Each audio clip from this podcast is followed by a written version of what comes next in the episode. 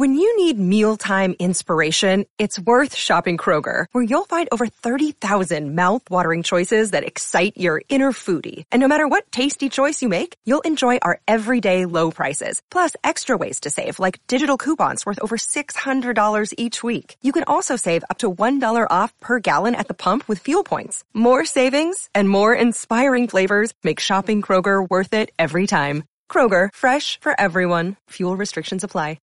Another day is here, and you're ready for it. What to wear? Check. Breakfast, lunch, and dinner? Check. Planning for what's next and how to save for it? That's where Bank of America can help. For your financial to-dos, Bank of America has experts ready to help get you closer to your goals. Get started at one of our local financial centers or 24-7 in our mobile banking app.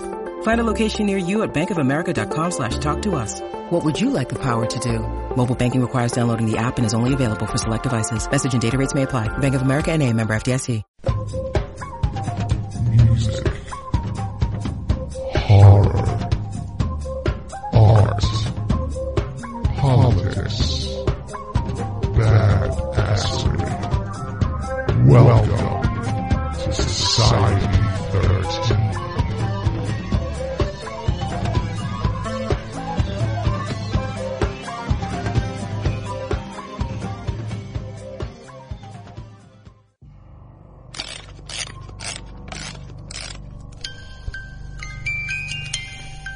Hello, this is Victoria from the Ninth Story Podcast. And this is Kettle Whistle Radio. They play music almost as good as my music box.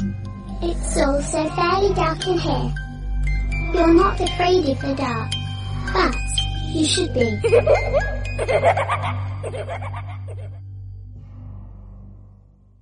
You want to see something really scary? You bet. Music, horror, art, politics, and overall badassery. Welcome to Kettle Whistle Radio for real on Society 13 Networks.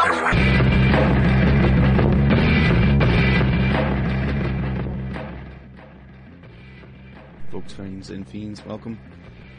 Today we will be paying homage to the female artist. Something not uncommon here, considering that two thirds of the cast are female. Uh, we've done it before, we'll do it again. Just know a lot of very, very talented females. Uh, this time around, we got our repeat performer, Christine Starkey, female heroine of The Other Side, great indie horror film. All of which are involved, actually. Um, Ryan Renee Lugo, and also Carrie L. Schoberg, and um, also known as Carrie Jubilee for all you Facebookians. And we're gonna have all three of these ladies in here, and we definitely uh, will have an accompaniment, accompaniment. I can never say that word. By some great female musicians, friends of mine, first female musicians on Kettle Whistle Radio ever. Wings for Armor. My buddies Murph McCulloch and Christy Drummer, two wonderful ladies, great musicians, have a new album coming out. Full album, actually. Got to hear the whole thing. And you're going to hear that first. And later on in the show, we're going to follow up with Fist Fight in the Parking Lot from the soundtrack of The Other Side. And as always, um, of course, as always, thank you for tuning in all together. So in a little bit here, we're going to be talking The Other Side, The Rage of the Stage, and Deja Vu. I'm not afraid of the dark, but you should be. There are things that well here in the dark. Things best left unseen. With the initial smoke cleared from the fall of tomorrow, the blood now flows even thicker with dwelling in the dark. Eleven stories. All bits of the same mysterious puzzle. Fitting together with horrific parallels to its predecessor. Get ready for new, truly terrifying tales set in the broken world from the fall of tomorrow. Take a closer look at what's now dwelling in the dark. If you dare. Available on Amazon in traditional print and ebook. Get your copy today. Visit www.fairlydarkproductions.com for more info on the author and his work.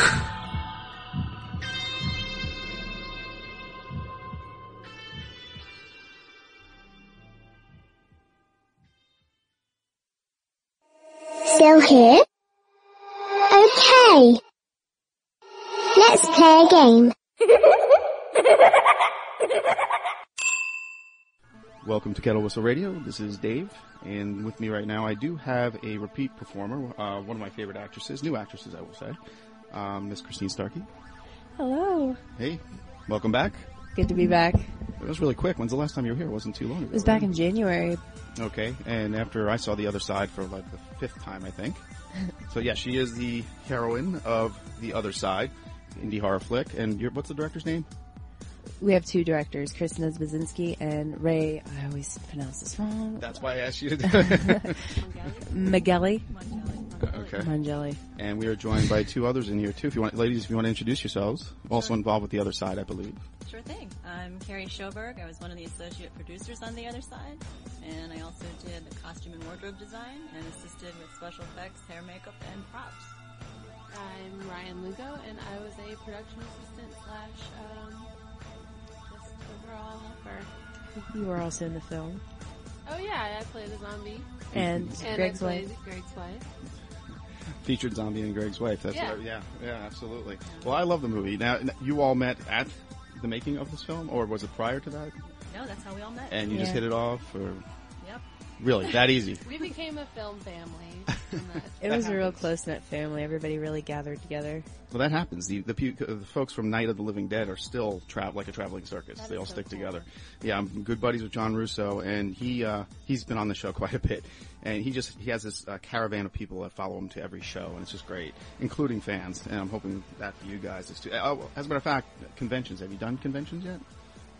You've been to them, but We um, we had a booth at the, the zombie convention. oh, nice. That's one of my favorite ones. To help promote, and Was- that was a lot of fun. Was it good? That's Oh, always a good was a one. blast. That was one of the better ones for me years ago. I didn't know if it was still productive. Yes, and we used that to promote for our um, Pittsburgh debut that we held at the Hollywood Theater in Dormont in Love the place. Nice. And then coming up next weekend, we are headed to Cincinnati for Horror Hound, and that'll be our national debut. Yes. Speaking of horror hound, good segue. Good segue. Um, you you have a recent victory there, Miss Christine Starkey. Um, and we I just found out. I guess was it last night that you sent me the hey look at this. Uh, Yeah, last night I just got the news too. Uh, Chris Nesbazinski made the announcement that uh, Chris and Ray were up for Best Directors. Chad Connolly is up for Best Actor, and I was up for Best Actress, and that was such an honor. I was really, really shocked by that. I sent it to you. I sent it to a few friends and family members. I'm like, this is insane. It's so cool. Yeah, and I, I wish I could go to that uh, Horror Hound Festival, but I can't because of my uh, dedication to the current show that I'm in. But Oh, okay. I told I told Chad, I told Chris, and you too, Carrie. I want drunk text messages and phone calls of everything that goes down there. I think we can handle that. Awesome. Okay. m- maybe you can do a little phone or FaceTime. You know. Yeah. Sorry, I couldn't be there today. Come on, the big time. I mean, that, Hollywood does it. Why can't you do it? That'd actually, it'd be so cool if you did that. Did what? FaceTime. You know, like, well, she's on the set for such and such Oh. right now, so she couldn't be here. That would be cool. You could write a little speech for I can go up and accept your vote for you. Exactly. For ya, See? you know, Now she's thinking. Oh man, I don't know. I don't know. I'm You're just. gonna win, so we got a plan. Oh well, thank you. I don't know if I'll win. I'm just stoked that I got the nomination. I was. That's really exciting. It's really exciting that the other side is going to be a part of this really well-known uh, horror convention. I'm Well so deserved. so excited for you guys. I'm really excited. Very well deserved.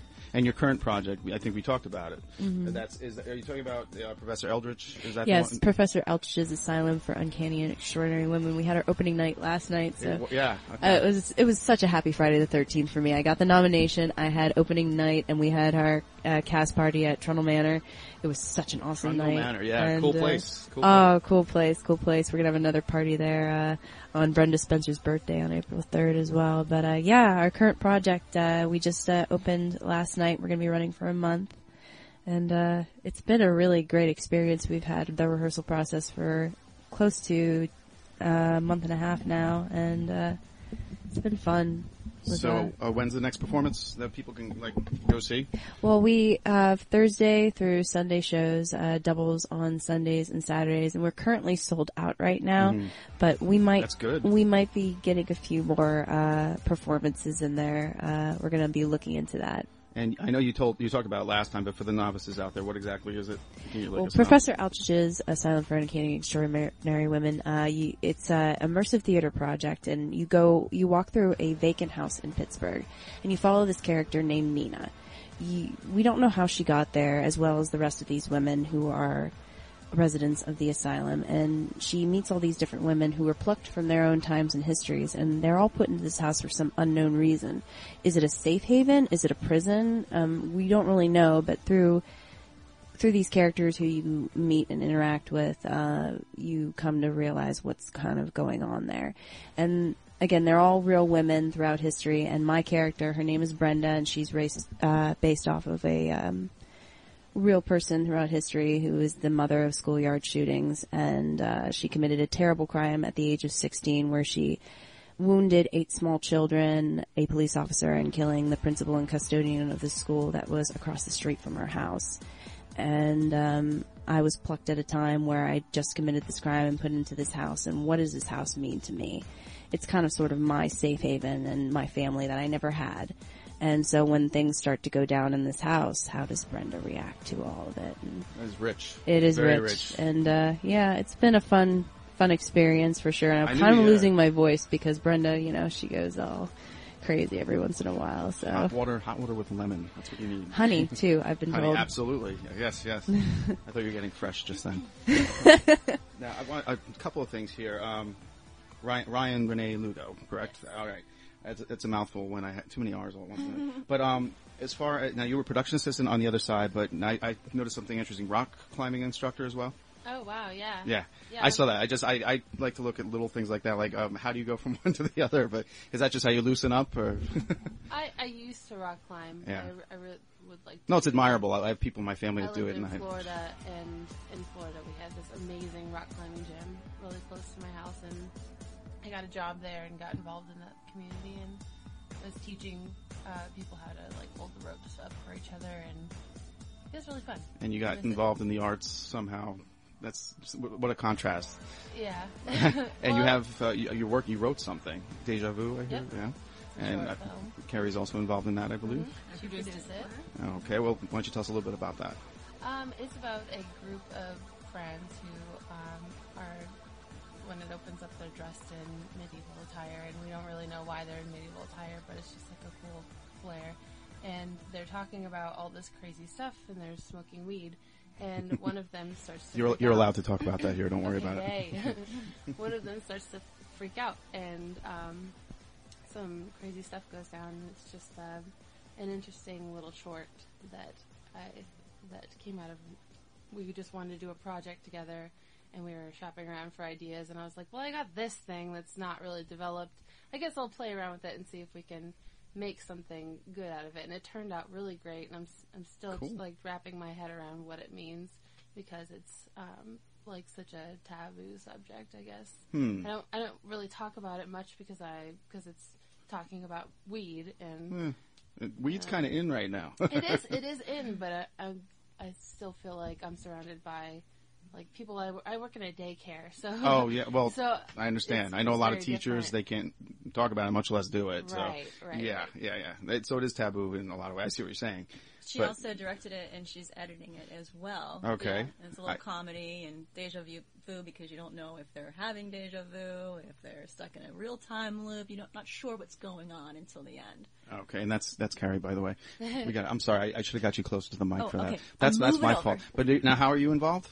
Um, I produced it for her. Okay. And uh, cast it and did the costumes for her. She got me Nice. an amazing cast, an awesome costume. How many so- people are in this? Just four. Four. Okay, well, that's cool, intimate. Uh, so you, you get to know four characters, and they're just like whacked out of their minds, or what exactly? No, they're they're not. it's just this one person, this one friend that they have to convince that he's not stuck in time. Oh wow. Okay, you know that's you always funny. have that one friend when you're smoking who goes a little left. So that's kind of, that's Oh, kind of what I wanted to do with it. It's not it's not just him. A lot of people experience that when they're smoking, and I think that's like a that's something I wanted to um, kind of talk about, I guess, or, or start a conversation about is like this this idea of like losing control and how it's not a bad thing, but a lot of people experience it as a bad thing and they True. like write off that experience. It's like, oh, that's terrible. I don't want to like show my face that way again. But I feel like it's important. Well, a- actually, Carrie just said it. Um, there is always that one person, like you've been around that one person at the bar that shouldn't be drinking, and or, or just becomes an an emotional wreck, and you hear their whole life story, and you know, like oh, I'm not going to drink with this person ever again. You know, it's just you're right. There's always that one person that ruins the experience, or maybe is there one thing they needed? I'm, con- Right. I'm convinced It's- some people do like need it. therapy, and and I don't think people should be ashamed of like when they have that experience. And now you you're involved with editing as well. Did you edit on the other side also, or No. just okay?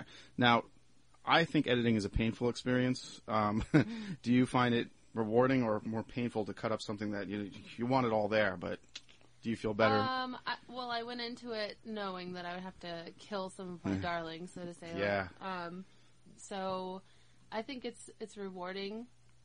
And uh, we actually forgot to mention Ray Mungeli. Am I saying this right? Mungeli. Yeah. Mungeli. um, the direct one of the directors for the other side shot it for us. He came in and Jack Davis acted in it, And who Jack was Davis. great. Jack Davis the from the other other side. side. Yep, yep. And He's a great actor. we're so like He interconnected. We forget how interconnected we are. We are, when we're and, work- uh, working It goes together. back to that close knit family that we all confusing are. for Yeah. me. I'm, I, Yeah. I, I can just wrap around it like in this moment right now. It was like, yeah, you're all. I, I couldn't figure out how you were all connected, and then I saw that you were all on the other side Oh, at some and Rick point. did. Rick did. And uh, Rick Rick Gizzy Gizzy did sound, He's for my it, boyfriend. And he had also Who she done- met on the other side. Yes, So we met the other on the other side. side. Traveling circus. And now I'm roommates with Ryan and Rick. It's all working out. And, oh, and also Ryan and I. I mean, part of the reason why we want to continue to work together is because you know, as women in film, mm-hmm. we want to promote that in a positive way and get more opportunities Oh, yeah. as women and for women. And uh, Ray's wife, Missy, she actually has been learning camera work, and it was an opportunity for her to be our second camera and uh, join us as a woman on the crew as well. I, I was definitely going to get into you, Carrie. So I just, yeah. Uh, now, I had you as Carrie Jubilee.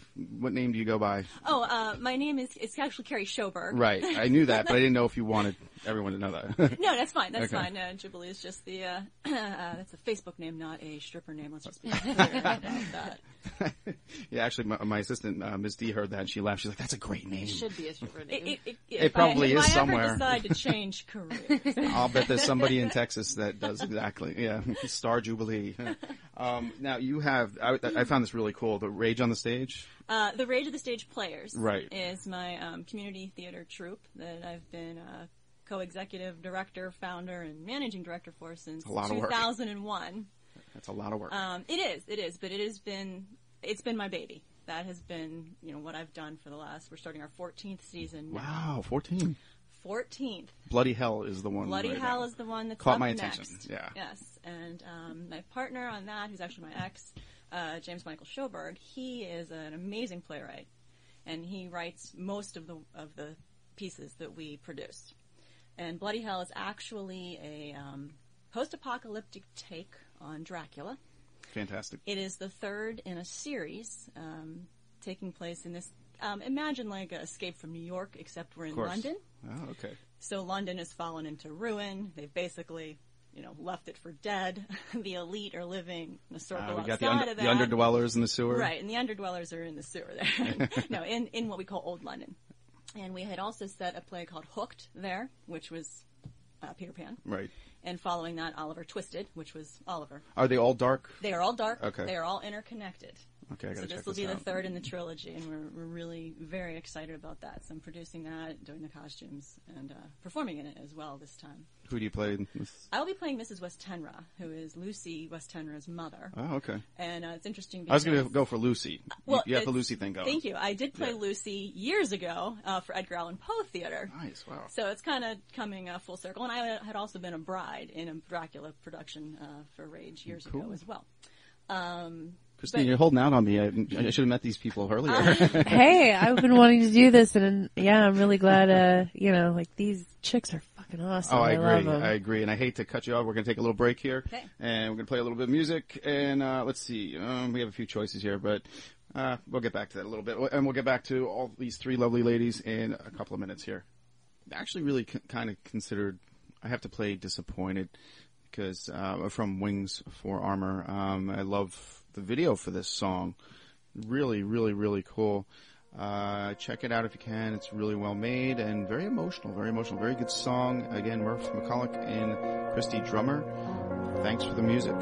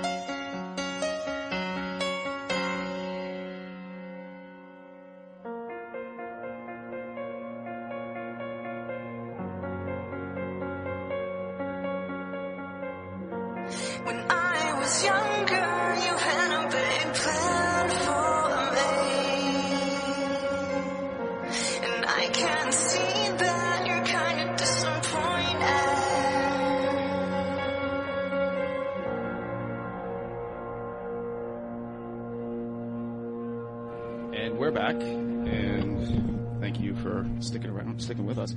Um, Carrie, we were talking to you about the rage of the stage for a while there. And what else did did you have to add before I cut you off rudely? Um, for the, we have been around for 14 seasons, and surprisingly, I'll run into people all the time who's like, "Oh, I would love to see that kind of theater. I didn't know about you guys." I'm like, "Well, we're we're gypsy, you know. We we find theaters here and there, we find spaces here and there." Uh, but we wanted to do something different in community theater. We were tired of just doing our town and, you know, that sort of thing. Uh, so we started this company that focuses on black comedy, adult fantasy, horror. You know, so we do a lot of different adaptations of um, Grimm's fairy tales. You know, we've done Alice in Wonderland, but Cool. all very risky and you know very sexually charged. Oh, really? And that sort of thing. And they actually now that we've produced them, they have found success. They've been produced in London, in uh, Nice. yes, New York, um, California. There's uh, Alice in Wonderland is actually going to be produced in Chicago next week, and it just finished a run in um, Virginia. So we've been doing this like kind of alternative fringe theater company for, for a while, and it's been really fun.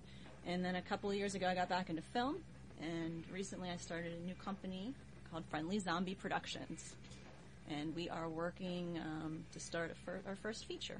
Really? Uh, are you allowed to talk about it, or we holding out on that? We'll hold out on that one. Okay, for no, I understand. bit. I understand. Um, but we're- Until next episode. Yeah, we're really excited. and there about will it. be another. Uh, She knows you're always welcome back here once you. Oh, thanks, Yeah, thanks, this is yeah. its own carnival. But, Doesn't uh, travel much, but I shouldn't say that. We do off prem when I go to a show in say Indianapolis. I bring the microphone and we do it. But, But yeah, uh, Jack Davis is writing the uh, screenplay, and I'm Nice. producing that together. So uh, that'll be the, the next film project on my radar. very cool. Uh, do you have a favorite that you've done already? Not film, Film? not film, but Um, play. yeah. I did a play two years ago called Winnie the Pooh and the Seven Deadly Sins uh, for Rage that uh, Jim wrote as well, and I got to play Piglet slash Envy. It was amazing. In fact, we're doing a free seated reading of that on uh, Sunday, March 29th, down at the Third Street uh, Art Gallery in Carnegie. And uh, just because people have wanted to hear it, they missed it the first time. Nice. So we're going to do a free reading of it, and we got most of the original cast back. If you do a free one, isn't that going to like escalate into more shows or more need, more want? What happens? How do you answer your audience with that? Um, we do like we have a lot of followers on Facebook, and you know people follow us. They've been you know I with us that. for years, um, and we would love to do Winnie the Pooh and the Seven Deadly Sins again, but it does require a lot of prosthetic makeup, and that's kind of pricey. And Mm. we do things on a shoestring, naturally. Uh, and actually, I don't know if you've ever have, have you watched Face Off on Yeah, Sci-Fi. mhm. Uh, ben Peter is on there right now, and he actually designed all of the makeup for Winnie the Pooh and the Seven Deadly Sins the first time we That's did really it. cool.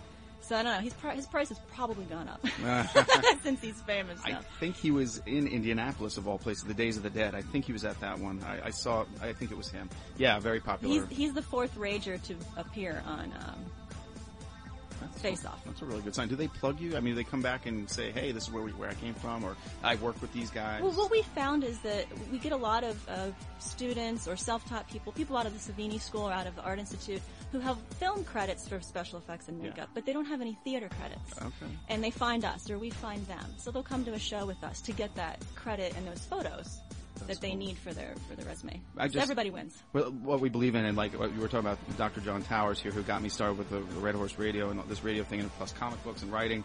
Um, we always like support each other and support somebody new, you know, coming up. Um, like uh, Bryce Katzman, I have to plug him.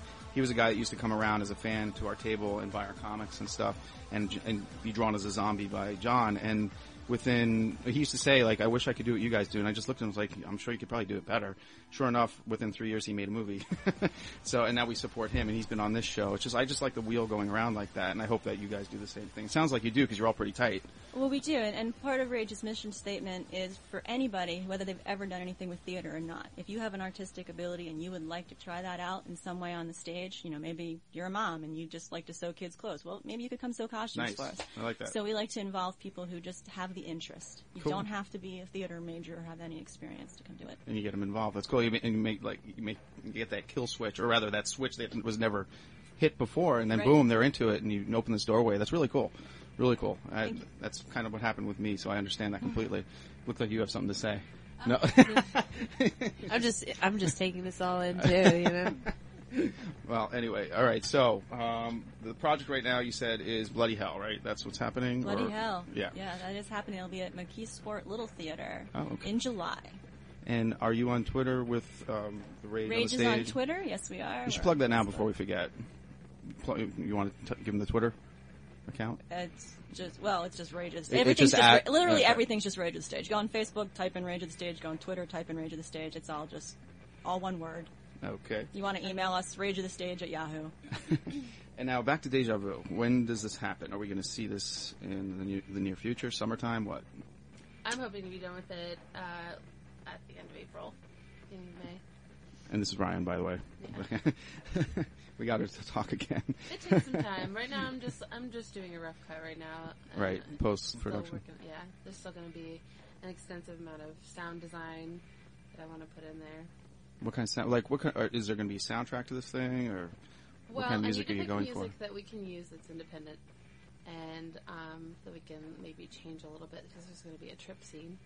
So um, sound is going to play a huge role in in how the audience experiences the film. Okay. Oh, uh, you know what, Carrie? I had a question for you. I saw. Um, do you know Tiffany Apan? Uh, fetish, di- fetish Oh, dolls I- die laughing. Were you involved with that? I was in Fetish Dolls Die Laughing. Yes, Yeah. I was. I was not a fetish doll. I um. uh, Should I give away what I was? I was You actually. can. I was actually one of the killers. Okay. Um, Because no, she was my first guest ever before I had a musical guest. Um, yeah, Tiffany yeah, Yeah. I did not get to work with her. Uh, we didn't have any scenes together, but yeah, she was kind of um, one. She had a bigger part in that. I, yeah. I forgot. Yeah, I, I meant to bring that up earlier because I didn't know if you guys knew each other. But yeah, I just saw her recently at a show. She's doing pretty well. She has a new book out and stuff. So, Fantastic, yeah, yeah, fantastic. and some new music too. She's a good artist. Now I do have some questions for all of you. this should be fun. Um, just really curious. Well, first of all, I want to know. Yeah, guilty pleasures, uh, movie wise. Anything that like you put on that you're embarrassed to put on, but you can't not watch Nothing it. embarrasses me. I had that. I knew that Carrie would say that. Um, you, Christine? Guilty pleasures? Yeah. Oh, that I love to watch. Just don't say 90210 or something like that. Oh God, no. Um, I've been watching uh, two Disney movies a lot lately. Um, Frozen. no, no. Sorry, Brad Stevenson. I'm not Nah, into that. right. Now you can stay. Um, you can stay now. I think our generation feels It's- that way it's- about Frozen. I know, right? I mean, I don't understand. I don't understand Frozen. I don't. Um, Me either. I watched it. I did watch it. And so did Just, I. You know, you got to know your enemy type of thing. they're doing a sequel too. Oh yeah, oh yeah. And but kids, the girls love the songs. I think they just love. I just really feel like Hey, Frozen was like a 90 minute music video to Let It Go. I really feel like that's what the movie was about. But those aren't the two Disney movies I've been watching. Like, um, my favorite Disney movie is Beauty and the Beast, and Good- good um. I started reading this uh, book, which was a retelling of Beauty and the Beast called Beauty, and the author's name is uh, slipping my mind, so that made me turn to it. Um, also, my friends uh, recently, um, my friends Mandy and uh, Tom Kolos did uh, The Little Mermaid uh, at the Biam recently, which made me want to watch old Disney movies. So I watched Little Mermaid recently, and I watched Beauty and the Beast, and uh, it just kind of got me in a roll of all my old favorite Disney movies, and now I'm watching The Lion King. So it's like that's my guilty pleasure is you know my Disney movies that I used to It's watch when I too was a kid. That's not too bad at all. Okay. What, what do we got here? You have nothing. Oh my gosh, no, I have so many, and I'm totally not embarrassed to admit the fact that I will watch um, the best little whorehouse in Texas at the drop of a hat, or the pirate movie. Oh, so there's a couple of musicals I am not ashamed to admit. Pirate Clue any day of the week. Clue is awesome. I will That watch. is making such a comeback all of a sudden. I don't know why. I've watched it since I was a kid. Oscar is my favorite Sylvester Stallone movie. Not ashamed to admit Okay. that. None of those are horror, I know, but I don't. No, no, no. That's what I mean. It doesn't matter. I mean, Which pirate movie though? The Pirate movie. It's a musical. It's That a from- terrible, terrible From the 80s, 80s? movie Yeah. with Kristy McNichol, and it's amazing. oh my amazing. God, Kristy McNichol. uh, but enough about me. That's all right. No, that, those were great picks. Those are. Wow. And I really like cartoons. okay, as you can see, I do too. Yeah, cartoons and uh, sci-fi and, and uh, before Adventure Time there was Flapjack and Foster's Home for Oh. Imaginary Friends. So those are all the things that, that I will put Nothing- on after a long day. Nothing and wroong with that. And you don't have drink to be beer. embarrassed about any of I'm not this. really embarrassed. Those are awesome. You can't really take me serious. You can't really take me seriously. So if I admit that to someone, like I don't know, just feel Oh, there's nothing wrong with that.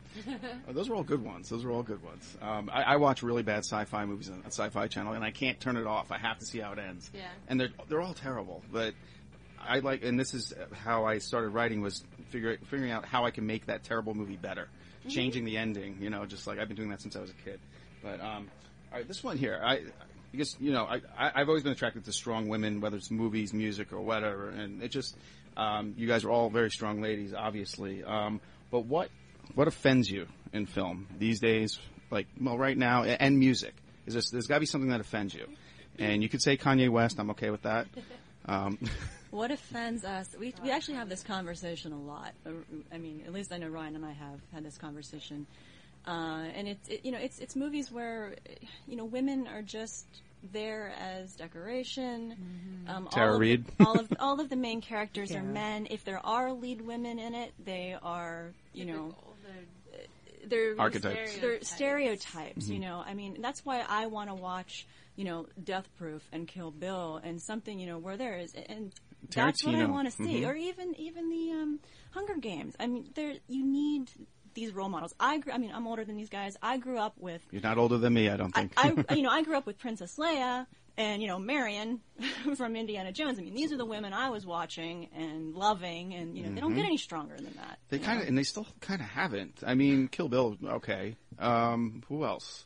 There's been some strong ladies recently, but yeah, I, I don't know. Yeah, it's it's it's rough. It's The few and far between. The Divergent movie. Yeah, really yeah. Oh, strong female. I saw the Maze Runner, and there was the girl in there that was pretty good. Yeah, she actually scared all the guys. It was pretty good. I, I, I her name escapes me. But what else? What else? That like- definitely offends me to no end is women who are decorations and nothing more than that.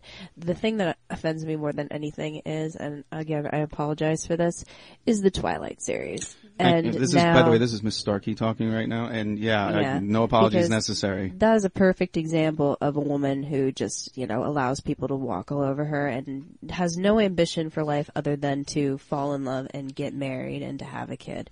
And and uh, what spawned from that, what spawned from Twilight fan fiction is 50 shades of gray. And then you've got, you know, that love, you know, is just that and it's like hmm. oh god it. Didn't offends it me yet. to no end and again women in the film industry like again you want those powerful role models like the people in the hunger games or kill bill like the show that i'm doing right now professor outrages you've got you know seven women who were really like killers and you know they weren't black and white. They weren't you know the the ingenue the whore the sexless housewife. These are like real women through history who've done terrible things. And it's like you know this is these are real. These are raw. These are you know not pretty and perky and all of this stuff. It's this dark nature you know to humanity. And it's like you know let's see that side of a female let's see the stronger side of a female you know i i like i like It's more that go into that I- if- exactly If, you're a strong male, it's more attractive to find a stronger female. Emotionally wise, uh, just you know, somebody with a brain. you know, it's nice. Um, yeah, I, I, I hate saying that, but. Anyway, you were you were on that topic with Twilight. She obviously didn't have a, brain; she couldn't think for herself. That was- yeah yeah. i can't And- it, it just and Fifty Shades of Grey keeps coming up on this show. Um, this is really important. I, I know a lot of female authors, and they're between the ages of 30 and 50. They all hated the book. Mm-hmm. All of them said that they were more the male model, the male role in, in the book, meaning they were the powerful one. And they thought it was just basically shit. I just- don't understand it. That book came out, I think, in 2011, and like I was, pe- I had these women who, you know, were talking about it with me, and they're like, "You got to read this book. It's so awesome and everything like that." And I just get so much out of it, and I'm just like. I'm I'm married and I have a husband, so I don't need to be reading this book at two o'clock in the morning. I can, you know. Does it really I mean, anything? I, I've developed a radar for this thing. I have not I you read yeah. read this book. I've not seen the movie. I have no desire to see it. I did Right. not read the Twilight series. I've not seen the movies. I have no desire to see them. I can I can smell it. From I a mile envy your away. innocence. Yep. Usually a PG-13 rating is a that's a radar for me and you, being uh, you know because rated R, all the good movies were rated R back in the Yeah. day.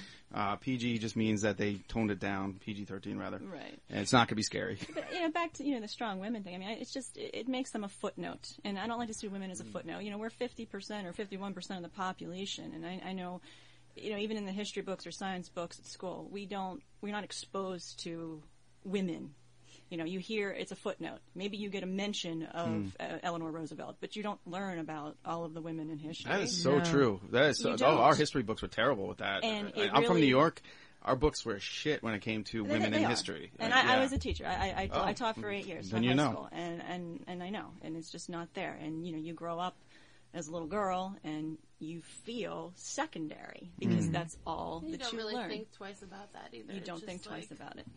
Yeah, just- Not something you think about Right. when you're in history And class. yeah, I mean, Ryan and I have seen movies or read scripts, and she'll be like, "Well, did you notice the way the girl was treated?" And I'm like, "No, I'm just so used to it. I didn't even, I didn't even notice." You know, and, and that that's shame on me. You know, like I, I, I need to be more aware of that. Right. It's what we're used to, and I think um, it's hard. like, especially if the writer is a male, Mhm. because we're so complicated. It's hard to uh, like fill in the blanks of what a female character's motivation is going to be and what's going through a female character's head that they made up themselves and and how it can help the story. And I would never presume if I was writing something what was in a man's head. I, I would ask. Mhm. And the script that you know uh, we're working on for Friendly Zombie right now, you know, Jack has written this. It's written. There's two amazingly strong female characters in it. And what I love about what he's done with this, The fact that there are two, that's that's good two, enough. That's yes, nice. that, um, Usually it's just one. right, right, that he, you know, he's come to me, he's asked me, you know, specific questions because you know he's not naive enough to assume that he's going to know what's in a woman's mind. And right there, that's smart. Uh, but the Mhm. other thing I love about the script is there is no love interest. These are women who are doing things that they need to do because this is what has to That's be done. refreshing in itself. And, That's and awesome. People had read the script, they'd given us criticism. Oh, you need to get a boyfriend in here. And I said, no, I, I think I need Yeah. to say no." Who's no. saying that? No, Absolutely Let her do her thing. You know, and uh, I I really, it's very refreshing to see that, and, and I'm proud to be a part It's of refreshing to hear. That's Very one of the cool. things that I love about films in general. One of my favorite films of all time, The Shawshank Redemption. Yeah, it's one. You've got, you know, those two uh, prisoners in there and they, you know, they love each other. They have this strong bond as a friendship and it's just like, I love those films, like Driving Miss Daisy as well, you know. You, you got these two people who just, you know, generally care about each other and love each other without there being any sort of a love interest involved. That's powerful, you really know. Good examples. Mhm. Really good examples. And we're going to get more on this. Uh, we're going to take a little break here. Um, what do you think? Fist fight in the parking lot, or should we go out with them? Oh, I, I love Abby Lynn. Um, All right, we're gonna, you know, we'll go out with them. Uh, we're gonna play a, a, little band that I know right now called Wings for Armor. You girls should really get to know. They're awesome. Just two girls, a drummer and a guitarist, and the girl can sing. Uh, that's Murph McCulloch. Uh, yeah, there, there you are. I threw that out there. And Christy Drummer, of course, my favorite drummer. All right, we'll be back in a little bit, folks. Thank you.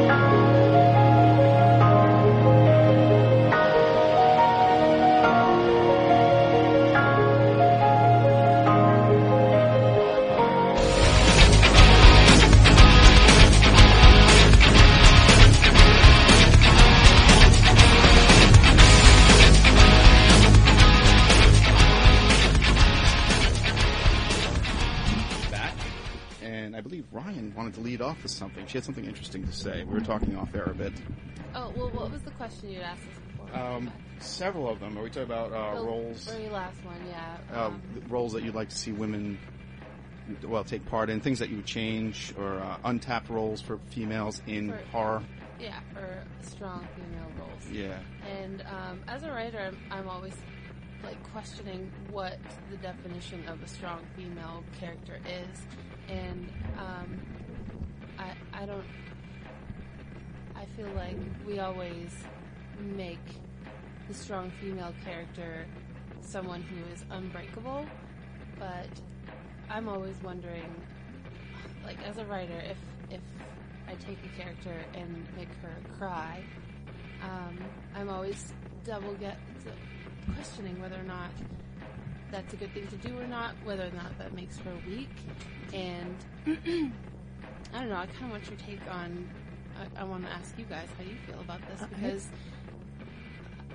like, I'm com- I'm conflicted about that. Like a motherly role is very strong if she's a good mother and strong and good for her kids, whereas the girl with the gun is strong in a different way. Is that what you're talking about? Like, Yeah, does it make her stronger Different levels of because strength. she's unbreakable? And what is unbreakable? Just because you have a breakdown and you cry, does I, that mean? I think the definition of, you know, being unbreakable is seeing how far that you can go before you break, you know, and overcoming those uh, obstacles. I think that these people, you know, you have to, you, you do break down, you do cry, you do have these dark elements of yourself, but it's overcoming them. It's seeing past them that makes you a strong person having lived it. That's my definition of, you know, a true, you know, unbreakable person, a strong female person who does break down but overcomes it and sees through it and fights through I it. don't, I don't see breaking down as a bad thing. I That's don't the see point it I'm either. trying to make is Yeah. like just because a character um, cries when something bad or overwhelming is happening doesn't make her a weak character. I feel like strong characters are are complicated, Mhm. and what makes a strong character is a well thought out character, a character who's been invested in completely. Well, absolutely. No, you- you're you're right. You're both right, and I think that it's not about being unbreakable. That's that's that's a superhero movie. You know, I mean, we are all fallible, and it's not just about crying and being able to get up afterwards. It's seeing that strength through the crying. Exactly. And what you're doing. We don't want to deny our, our, our femininity. And it's not just us that cry. Like Men cry too. cries. If you're in a bad situation, you would not be human. If you Like, if why you is that crying. attached to femininity? It's not true. Well, because it's usually when we lose a woman.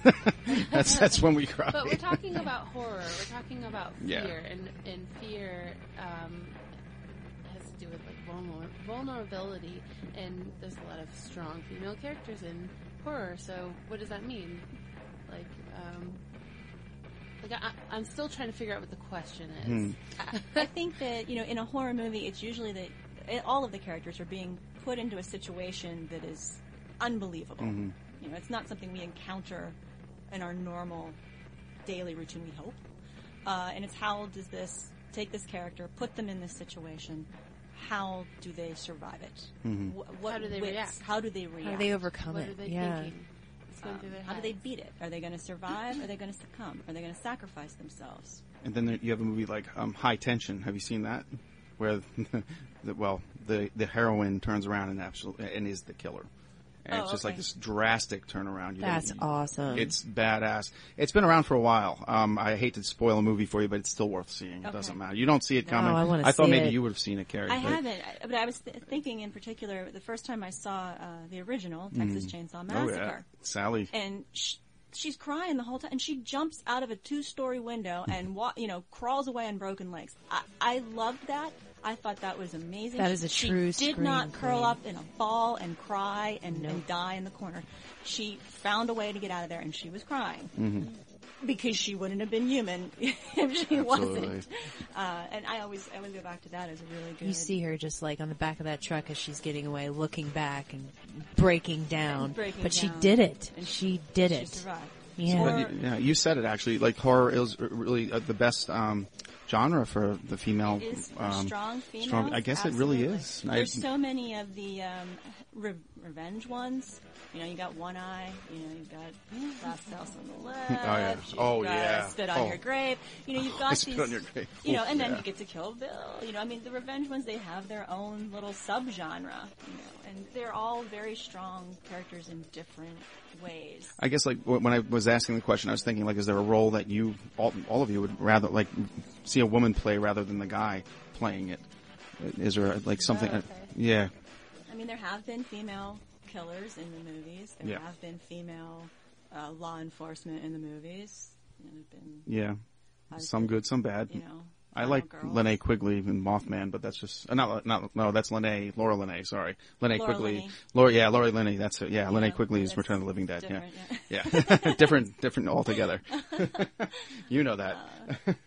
Well, um, well, let's get into this. I want to ask you music preferences. Uh, me and Christine got into it a few times, um, but what, what do you guys listen to, as far as like whether getting ready to go to work or you're at work or getting you for you, Ryan, when you write, what are you listening to? Um, I don't know. oh, A that's not a good answer. Stuff. I'm well. I'm very picky about music. Well, that's good. Um, so it just really depends, I think, on what I'm tired of listening to, and I'm always looking for something new. Music inspires me, so that's why I asked the question. I'm just curious where you are. It's part of why I love, um, you know, theater and film so much is it integrates so many different arts together. And you know, one of the things the other side did, and, and I hope Mm-hmm. Oh, to do great with movies, soundtrack. is to use local artists um, for everything. Absolutely. As far as music goes, I, I like music in all genres, but it's got to be good music. Mm-hmm. um, you know, like I can listen to country music if it's not radio crap. I need to listen to Johnny Cash Cash. and, and Willie Nelson and Dolly Parton and Waylon Jennings. Like I need to listen to Hank. I need my Hank. I'm with you on that. Um, but you know, favorite. I mean, Pixies are my all-time favorite band. So everything just kind of trickles up or down from that. um, yeah, I, you like Joy Division?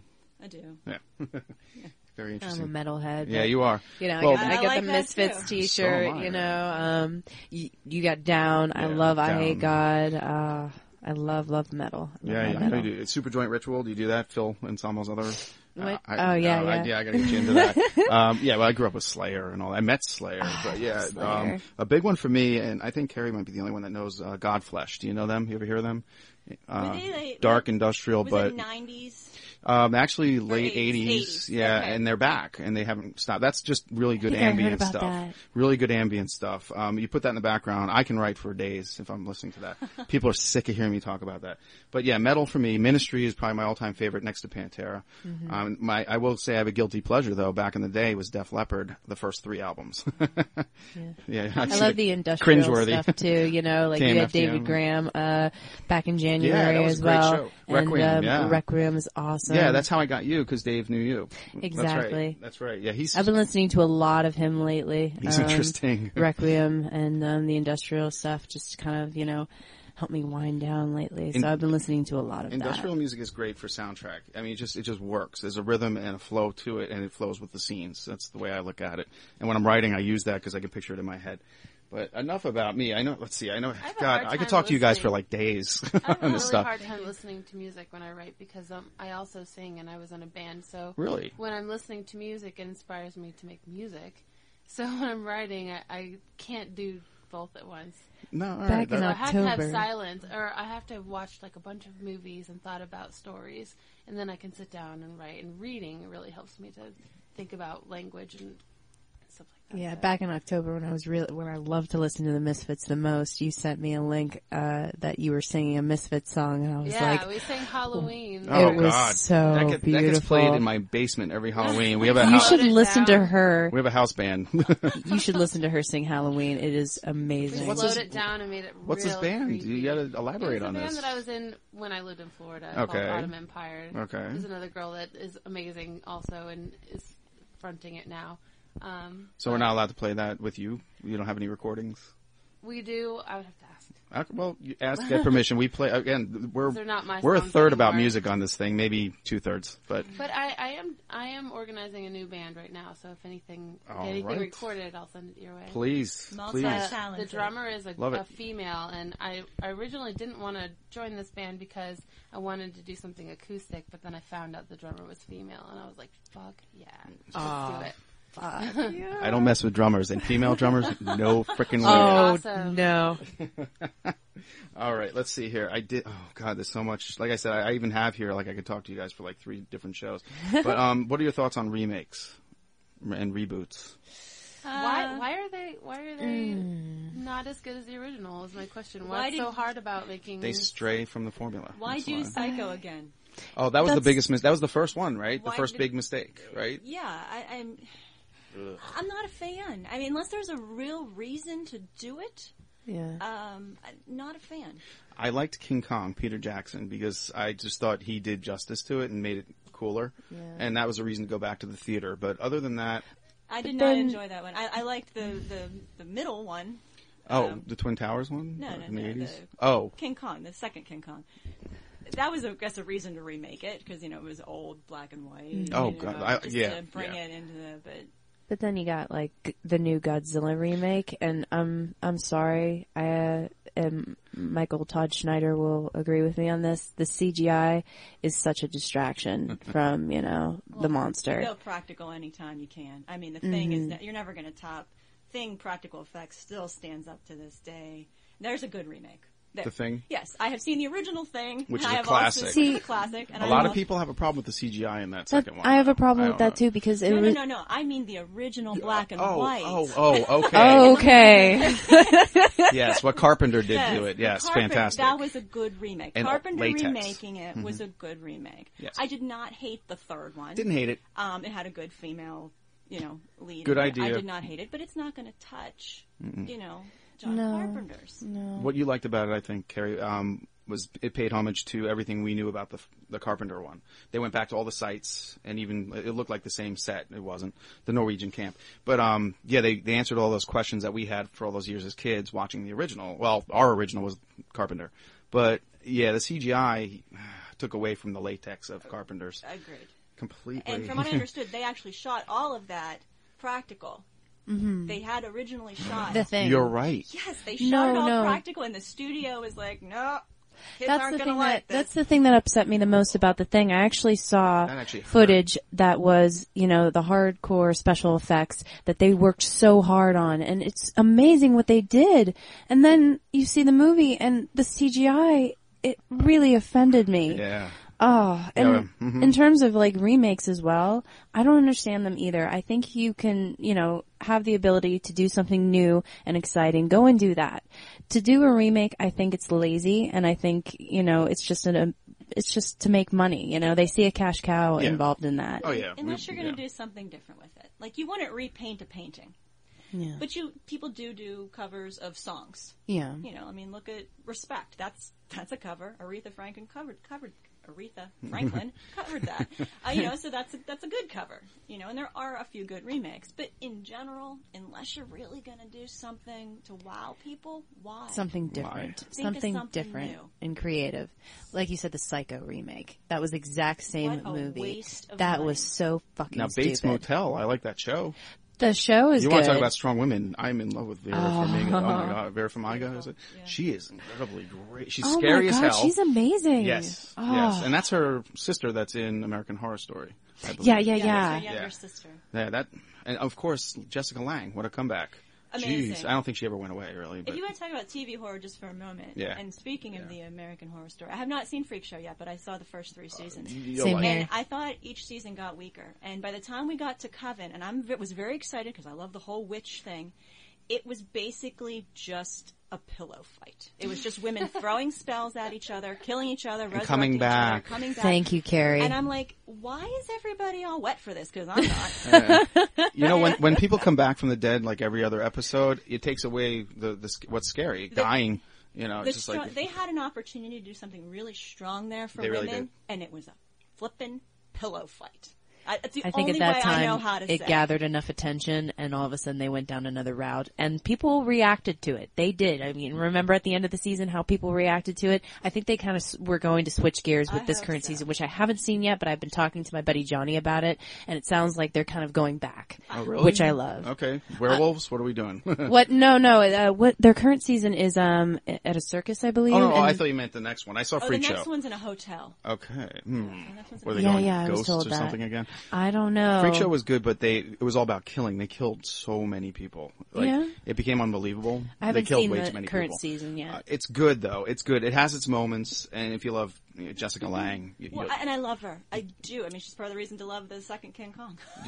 right? Uh, just but just watching her sing, she does a garbage song. Do you like Shirley Manson? Garbage. Oh, come she on. does a She's a garbage personal song hero. live, and oh yeah, oh Shirley Manson. Oh, love her. Um, all right, let's. I'm going to move on here real quick. I have one more here because I, I have so many I could ask, and I'm, I'm going to forget some of We'll these. come but back. uh, yeah, you will be. Trust me. Um, we were talking about this off air. Um, your views on 80s and the use of sexism with female archetypes. You know, constantly taking off their shirt and you know showing their tits. There was always one or two in every 80s horror movie. Mm, problem with it? I thought it got personally it got boring no, there- after a there's, while. There's but- a formula to any genre, and horror has a has, has a formula. Mhm. And if you don't have you know tits that get blood sprayed on them, I'm going to be disappointed because that's part of what you know. That's just that's the 80s Yeah. genre of horror. Mhm. You know, you need to have you know the the kids they're either at a camp or they're in a sorority house or whatever, and it's part of the fun.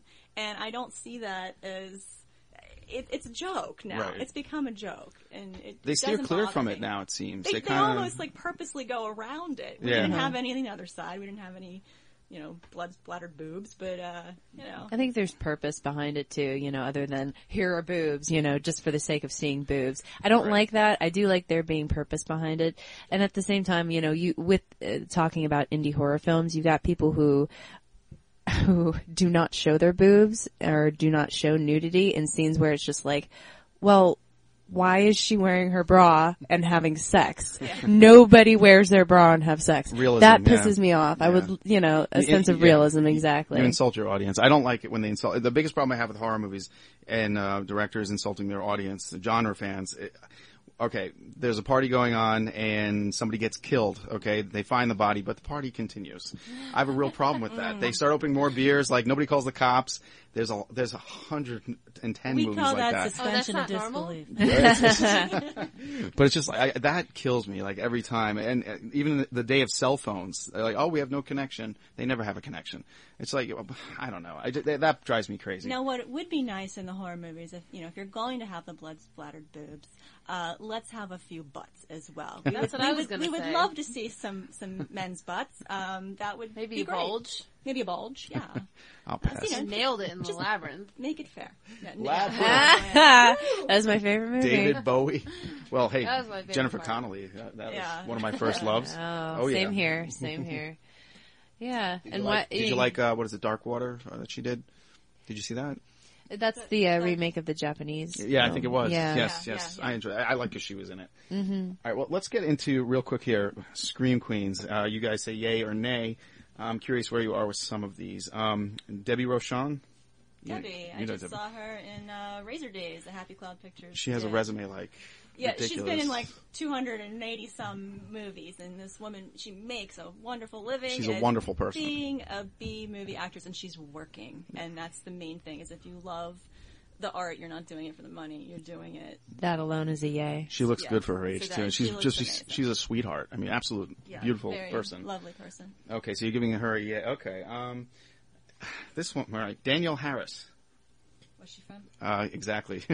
uh, Halloween. She was a little girl that they, when they brought back Halloween. In uh, four and five. Yeah, now she's older and she was just in um, ooh, what's that? Hatchet, the Hatchet series, Hmm. one, two, and three.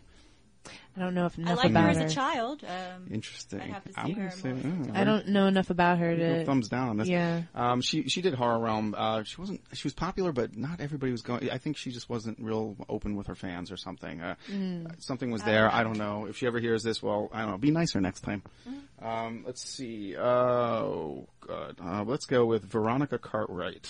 You know oh who that is. God! Why does this woman not have an Oscar? She's my favorite. Why does she not have an Oscar? To fill you in, she was Lambert in Alien, the original Alien. She was the other girl. The other Yay. woman, the pilot, and uh, she also she she needed an Oscar for The Witches of Eastwick. Let's just put it Invasion that of the. Body Snatchers. Invasion of the Body Snatchers. yes. Uh, this is a big yay. For, Yes. For Veronica. Yeah, huge, huge. I actually make mention of her in, in one of my books just because I'm a huge fan. Um, all right, let's see. This is a weird one. Uh, Cassandra Peterson, Elvira. Elvira, talk about like knocking it out of the park for your age. what fountain of youth did this woman Oh, she's fall in? She is beautiful and a natural redhead, I believe. Yes, yeah, she. Uh, yeah, that's so a. you know, big thumbs up for that on my part. she looks Uh, better with the red hair than that giant. Yes, Yeah. yes, yes. So that's a big thumbs up. Elvira, and you too? No? Yay. Yeah, yeah, that's a yay. Absolutely. All right. Um, Karen Black, God bless her. Karen. She passed away 2013. Yes, yes, she was um, Lady Firefly in House of a Thousand Corpses, but she has another resume. It's Before ridiculous. Like, that, Yeah. yes, uh, wonderful. she was Uh, nuts. It's always sad when a se- scream queen Oh, dies. We had a Texas Chainsaw Massacre. She uh, passed away last year. I was very upset about her. love Karen. Karen, no, see, that's a huge one. Um, I didn't know she was an Easy Rider. Oh, I didn't realize I didn't that. know that either. I saw that so long ago. That's a good revisit. I think I have to go back. to Linda Blair. I go. Oh, Oh Right. yes, yes. All right, that's a no-brainer. Dee Wallace. Dee Wallace Dee, Stone. She's been in everything. Yep. Like you name an '80s movie, the woman was in it. But The Howling is my favorite. Howling is got to be up with Dog Soldiers. That is like the two two best werewolf Oh my god. werewolf Best. movies Did you ever. see that? No. You- oh, I have Dog Soldiers somewhere. I don't think. As the werewolves look so good. Not to take anything away from American Werewolf in, in London, because that was the effects fantastic. are amazing. David Naughton is awesome, by the way. I met him. but just the way these werewolves looked in the Howling, it's classic. It's practical effects. They weren't afraid to show them running, you know, and show the legs, and Yes. just like, and they were tall as hell. How about the one-on-one? The guy fights a werewolf, uh, the baby werewolf, with a frying pan and wins.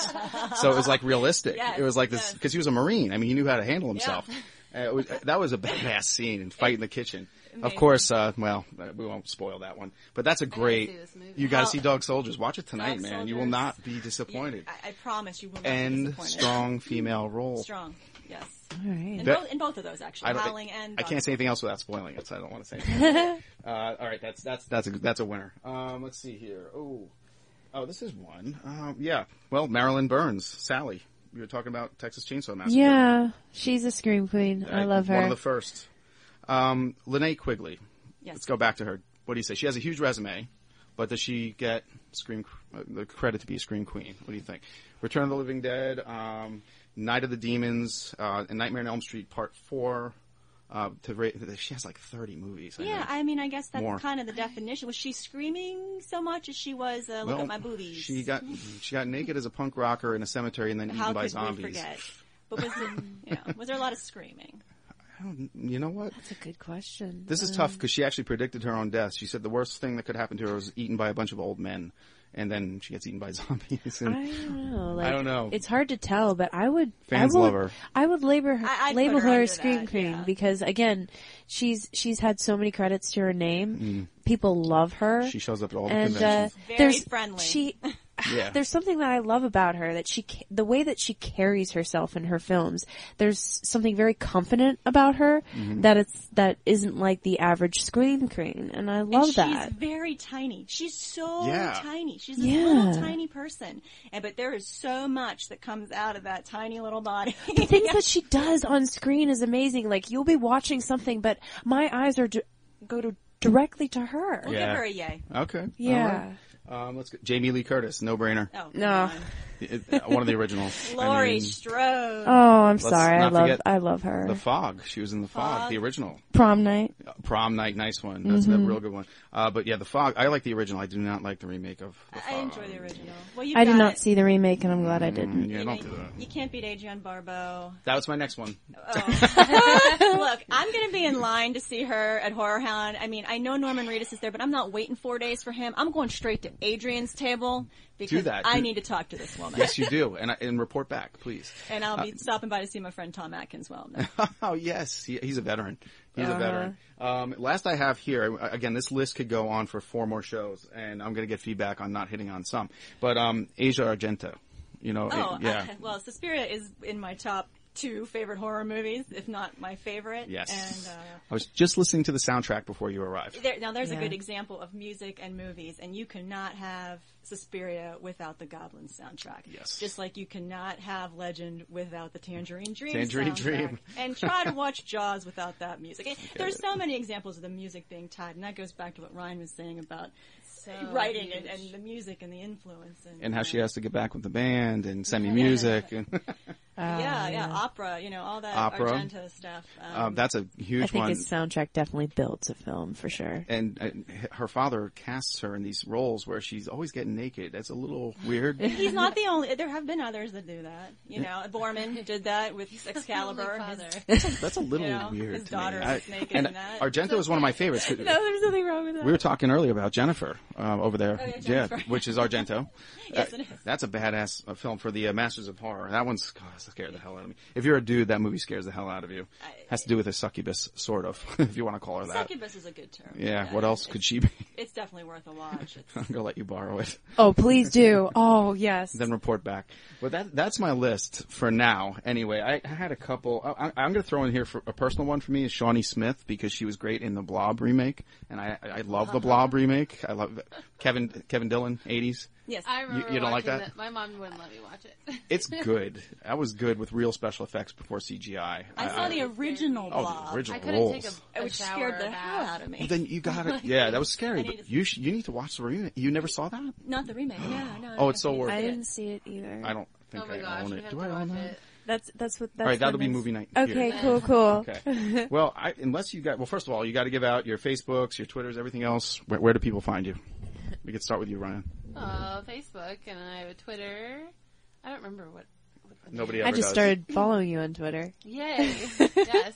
Have you Um, started following me? I have a new follower. It's her, my roommate. We'll just follow each other. That's funny.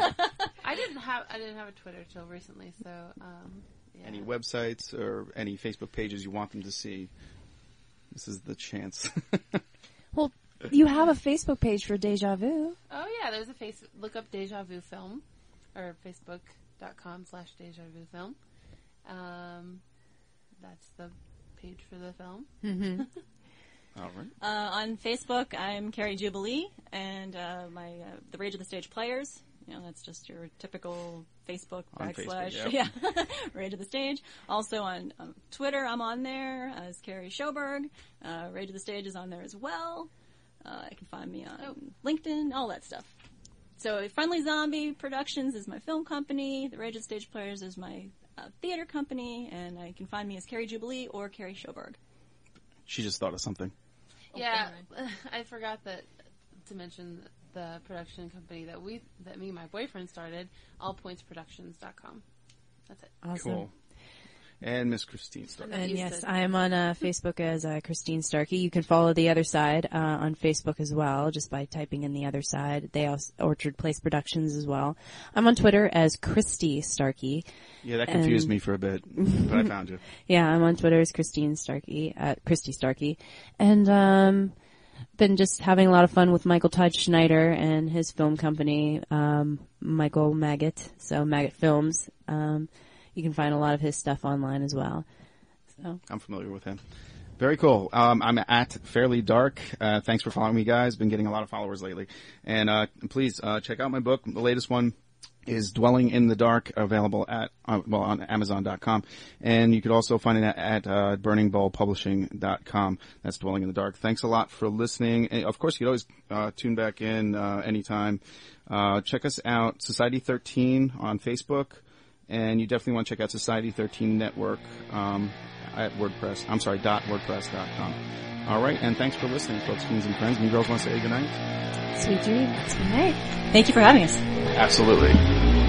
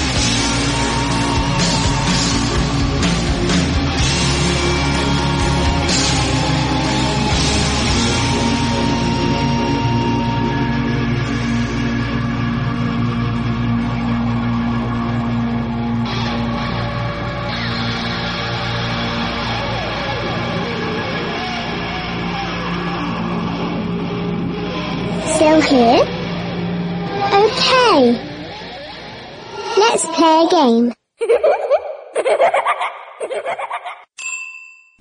Okay, and we have Ryan here on um, CGI versus reality.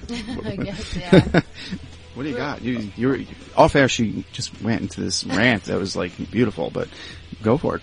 Well, we were talking about CGI before, and uh, it made me think of, of Jurassic Park and how Spielberg originally was, um, he regretted not being able to use CGI for the original Jurassic Park, but I was, but that's what made that movie so freaking scary because the monsters were so tangible and um, they were just giant puppets, and that's what made Jaws so scary. I feel like, and what made it so genius. So when you have like a movie that has CGI in it, it for me, it takes me out of it, and that's why I have a hard time with a lot of horror films because it, I'm either afraid that it, that's what's going to happen is we're going to see the CGI, or um, yeah, just from a writer's perspective, I guess. Takes you out of the story. Yeah. hmm So, and and the next thing I thought about was Del Toro. I love like the labyrinth, and I, I don't know. I don't think he used too much. Well, okay, the this That was Henson in puppets back then. yeah. Yeah. Um, I mean not the labyrinth. Pan's, Pan's labyrinth. Pan's There we Labyrinth, go. yeah. I I, think what you he did use CGI in that, that, but it was a little bit more Realistic, acceptable because it wasn't like I don't remember him using CGI in Pan's was Labyrinth. the was the um Maybe for his- Minotaur, centaur whatever he was No, no, he he was real. I, maybe the man in the creepy man with the uh, you know eye for a hand. I think his legs might have been CGI, but he was real. He's I think a real person. He gets work like I think that there, it might have been half no Dan uh, Dan Jones uh, or I forget He his name. also in Hellboy. He was. Um, Hellboy was awesome yeah, he, he was in Dave Jones, I think his name is. He's he's phenomenal. He's um he's he was in Hocus Pocus as well. Yes, uh, yes, he was. he he's great. Never And- saw that. Oh, oh, No. it's great. Not Turn it not many guys like Hocus Pocus. Hocus Pocus, but Yeah, I'd watch but it. yeah, I think I don't think they use CGI in Pan's Labyrinth. Awesome. I, I don't remember. um so so A little bit in the I Devil's was just thinking Backbone. about Del Toro's movies and how um th- there wasn't any, and how his monsters are always amazing. So I'm like blown away by Del Toro, and how um when I saw the trailer for Mama, I saw the short film that it, that inspired it, and they used um pull, like a pulley system to to make the ghost. They attached her limbs and her body to this like pulley system in the hallway so that she could lean way far over and just like shake and look like she's floating. And that scared the shit out of me. And then I saw the movie and I was very disappointed because this, the ghost was just all CGI. Mm. And it took me out of it. And I was just like, man, Del Toro, come on. Like, Well, I have to add this now. Okay. Um, Star Wars fan, obviously. Um, J.J. Abrams is in charge, and what I understand is they're getting away from the CGI and using models again for the ships Bring and the back space the Muppets. and the Muppets. Yes. Yeah, right. But Yes. we're seeing. uh, I don't know. If, I don't know if there's going to be any CGI because the fans spoke out. So I'm really looking Good. forward to that. Yeah, they're using the ships as models. Like you know, they may as well be in this room right here behind you. Yeah. But um, yeah. So they're going back to that. So yeah, they, I guess they're listening to fans, and they have a budget. They got Disney's Yeah. budget. But I am looking forward to that for a reason. I'm a huge fan. But I don't know where you are, Carrie, because you grew up with that stuff too. Yeah, and there's there's two kinds of, of people in this world. There's the kind that thought Yoda's lightsaber battle was the greatest thing since sliced bread, and those of us who were lying on the floor laughing so hard, Yeah. our Me. sides hurt. Yeah, Yeah. that would be me. Everybody around me is cheering. I am laughing. I, cou- I couldn't even breathe. I, it was the most ridiculous thing I have ever seen. It ruined the entire movie for me. Mm. And I'm sorry, Muppets are the way to go. yeah.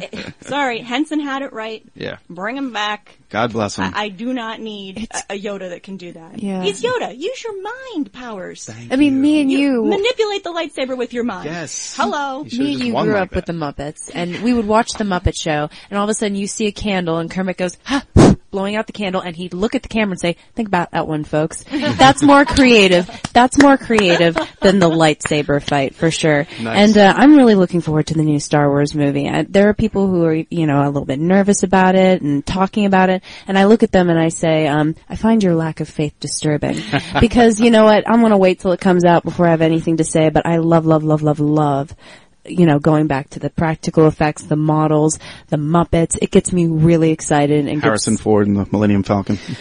I'm excited Yeah. for Boyega. As soon as I heard he was cast, because I fell in love with this kid in um, Yeah. Attack the Block, which is another amazing horror movie with monsters that look different. I don't know this one. You need to see Attack the Block. I recommend this to everybody. Netflix? How do I see this? This is where I saw uh, Boyega for the first time, and he is phenomenal in this movie. I gotta find this movie. Attack the Block. I can't say nothing Wow, about it. okay. It Nick, Nick Frost is in it. It's you know. You had me at monsters, so. But the alien monsters in it look good. There's Awesome. something actually different. Is that an independent film?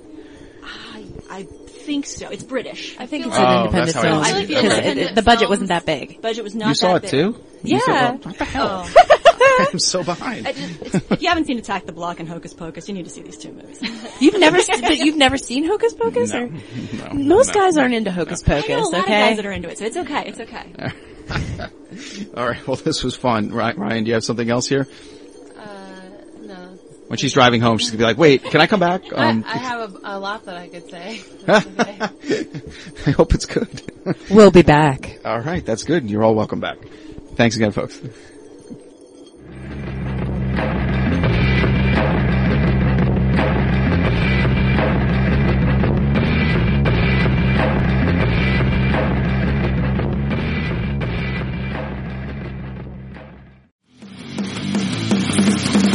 Introducing the Deep Leadership Podcast. Leadership is a people business. That's the philosophy of your podcast host, John Rennie. As a former submarine officer who spent 22 years leading businesses in corporate America before starting his own manufacturing business, he knows that leadership matters. Leadership matters. Deep Leadership is real world, actionable leadership advice from John and his expert guests. Become a leader worth following. Subscribe today. Electricast. Today is working for me. Do you believe that for yourself? Hey, I'm Pastor Julie and I want to empower you through encouragement. Inviting you to my podcast, Big Truth Encouragement, where I unpack living a faith-filled life. I created my podcast for the ladies, but gentlemen, you'll gain something too. So I invite you to listen to Big Truth Encouragement on Electricast and any platform where you listen to your podcast. Electricast. Electricast.